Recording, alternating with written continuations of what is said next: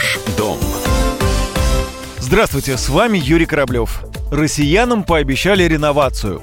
Москвичи с ней живут уже около трех лет и вроде бы довольны.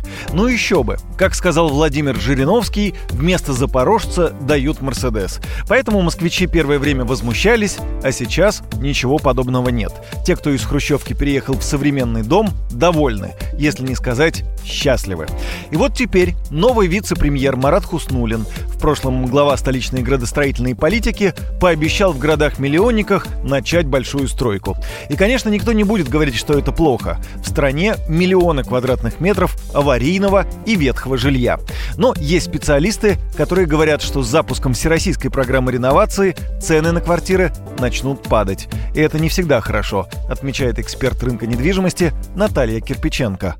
Да, это будет э, совершенно очевидно и достаточно болезненно для тех, кто уже имеет жилье и планирует его, например, продавать. Взаимосвязь достаточно простая, у нас количество населения достаточно стабильно. И если возникает дополнительный жилищный фонд, он, получается, усиливает да, массу предложений на витрине. У вас больше выбора, у вас больше там объектов для покупки, и, соответственно, возникает эффект торга, аукциона, и цена будет падать если вы хотите приобретать. Продать вы можете только если найдете того, кто хочет приобретать. А поскольку у приобретателя возникает больше вариантов выбора, естественно, он склонен к тому, чтобы назначать меньшую цену. Я думаю, что это можно говорить о том, даже о 30% дисконта.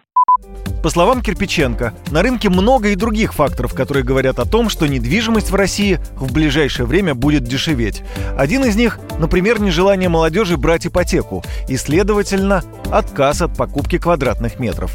В этом же ряду и реновация, которую, возможно, запустят на всю Россию. Правда, вот если судить по Москве, никаких изменений цен в сторону уменьшения мы не увидели.